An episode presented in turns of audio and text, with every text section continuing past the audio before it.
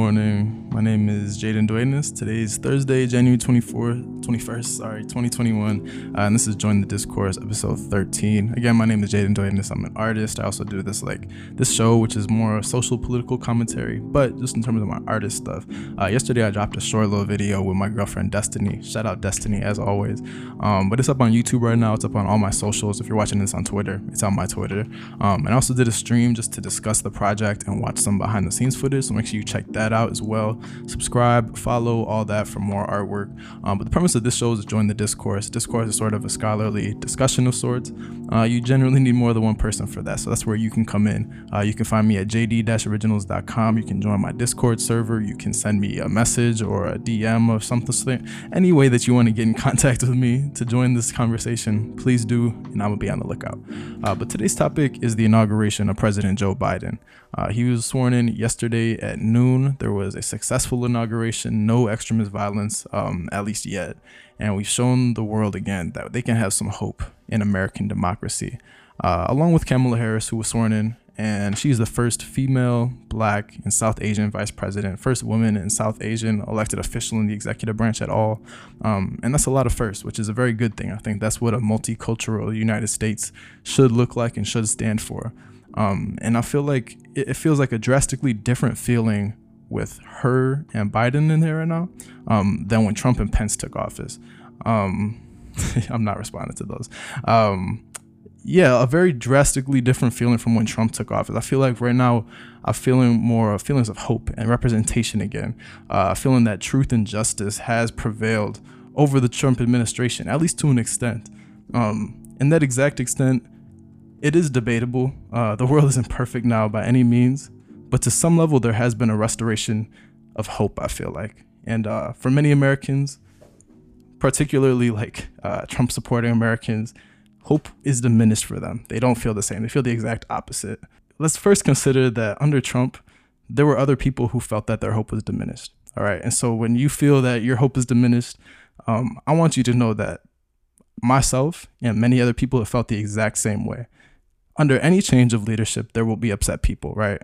Um, but I want to ask you why you're so stuck on Trump specifically. Let's take a look back at the past four years before we jump into to the next four. Were you following his policies? And if so, what were they? Like, really try to name some policies for me right now. Try to tell me what he really stood for. Were you just a loyal Republican, maybe?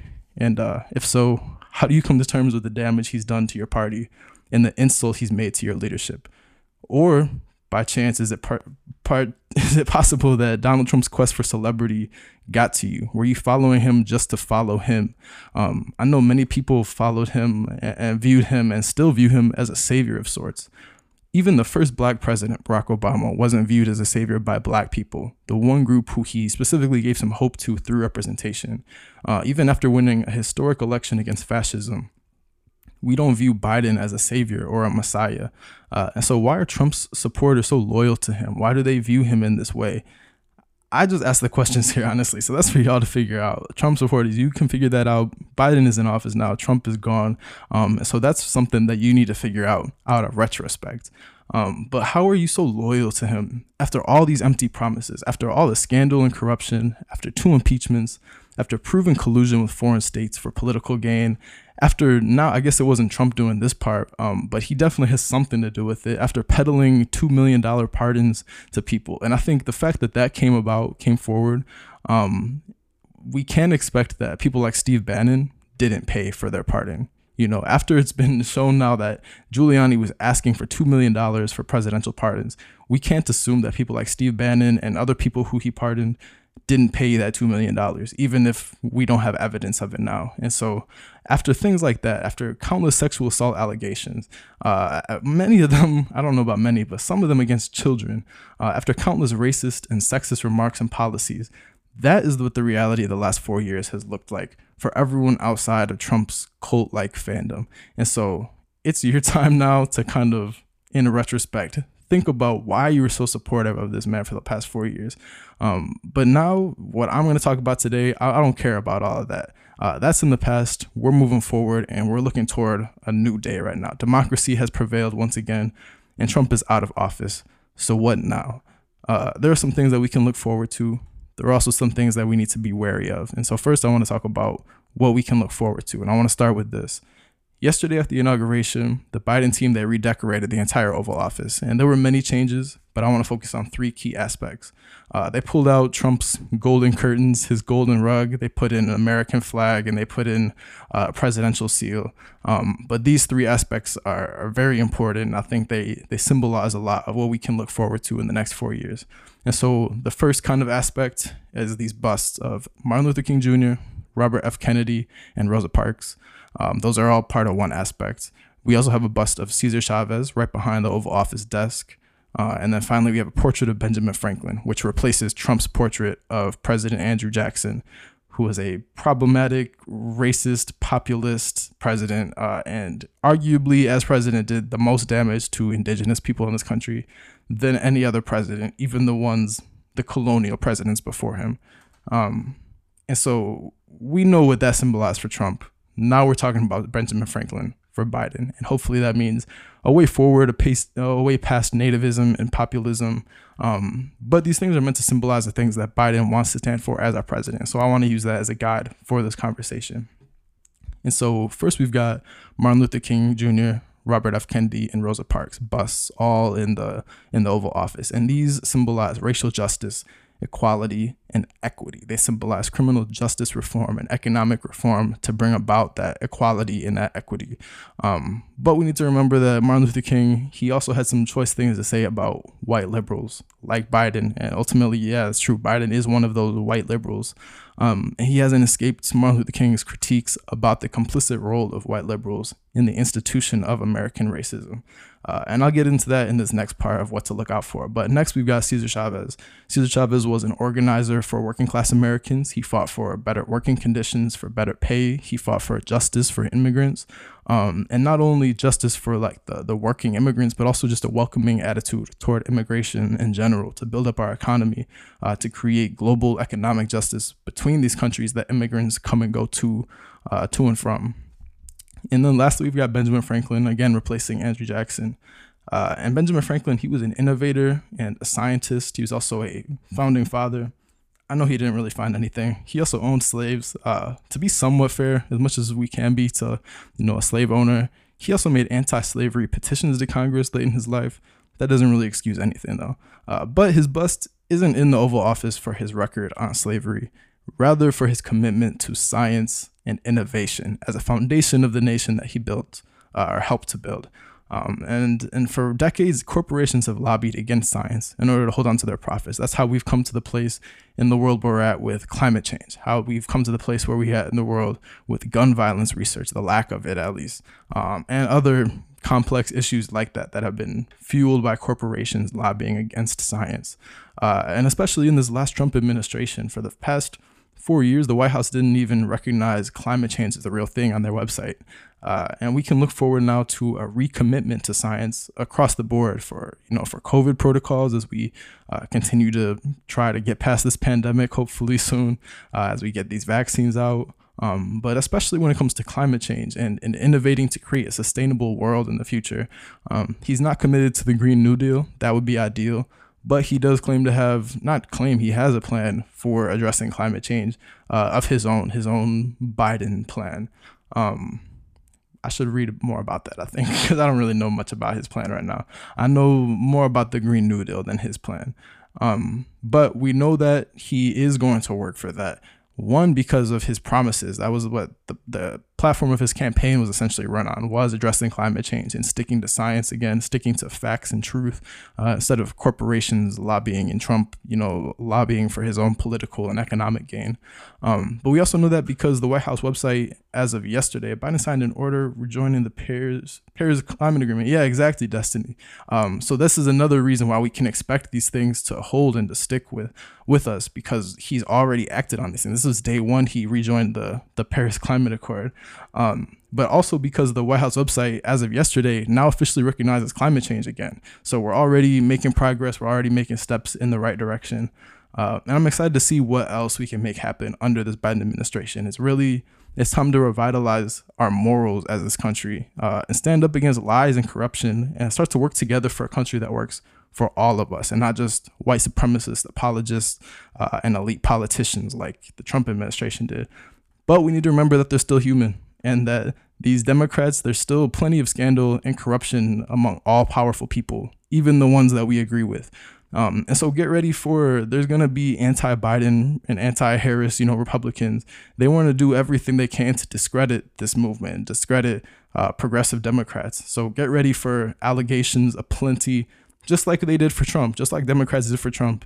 That's not a unique tactic. You know, they're going to begin to bring things up about Trump, or not Trump, about Biden, uh, and try to discredit that movement. And so we need to get ready for those allegations. We need to get ready for there to be lies told about Biden, things that we need to uh, remain, you know, steadfast in. Um, oh, I got a comment on YouTube. Thoughts on Biden's cabinet picks. Um, you know, I need to look more into the cabinet picks actually. So uh, this is a comment on YouTube right now. So I'm gonna look more into that and probably get back to that on Tuesday. How about that? Um, but yeah, we need to be ready for allegations uh, as well as like lying lying allegations. Um, but we also need to be ready for some truths to come out, like ugly truths, and we need to know that we might find something very ugly about Biden or Harris or any of these other Democrats someday. Um, and we can't respond like Trump supporters did. We can't respond with undying loyalty. We need to hold our leaders accountable. We need to stay focused on policies and reform for the American people regardless of who is president. We don't need some savior or some messianic political figure to do that. We need community, we need organization. Uh, and so it's our duty now to, you know, create community, get organized and stay organized. Join some nonprofit activist group if you can. Uh, if you want to get involved, volunteer somewhere. Run for a local office if you have that capacity to do so.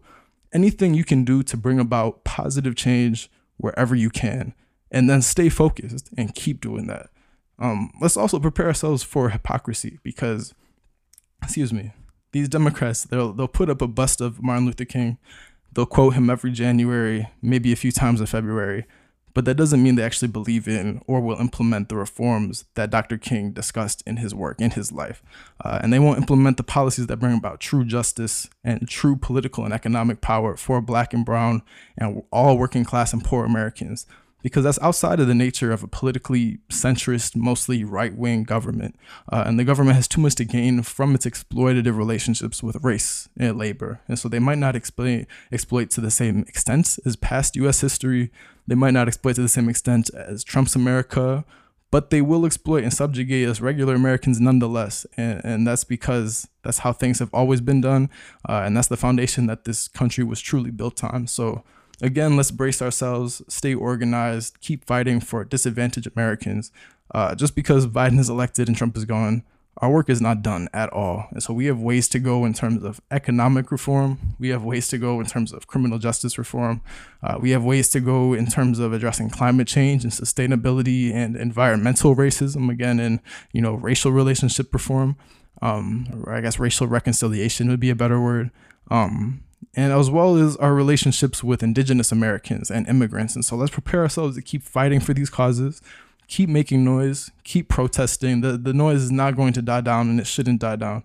Um, but lastly, let's prepare ourselves for some violence potentially from political extremists. Uh, we are still the most divided we've ever been in this country. And honestly, I had a lot of fear that inauguration day yesterday could have ended up very bloody um, either through some sort of assassination attempt, or rioting, or violence like we saw on the 6th. Um, I'm very thankful that everything went smoothly. There was no violence, but that doesn't mean that there won't be ever. And, it will likely be directed toward normal people, not politicians like Biden and Harris. It'll likely um, be a surge of hate crimes, if anything. Just like how Trump's election emboldened white supremacist hate crimes, his removal from office has them pretty fired up right now as well. Uh, so, everyone, please stay safe as we continue to fight oppression in this country and as we just go about living our daily lives. Um, and before I head out, I just got a few questions. First, how do you feel about this Biden Harris administration? Uh, second, what are you looking forward to? And lastly, what are you scared for or preparing for, if anything? Uh, this is Join the Discourse. So if you've got anything to add, please send me a message. Please join the conversation at my Discord server. You can send me a DM as well. You can send me an email at jaden at jd-originals.com.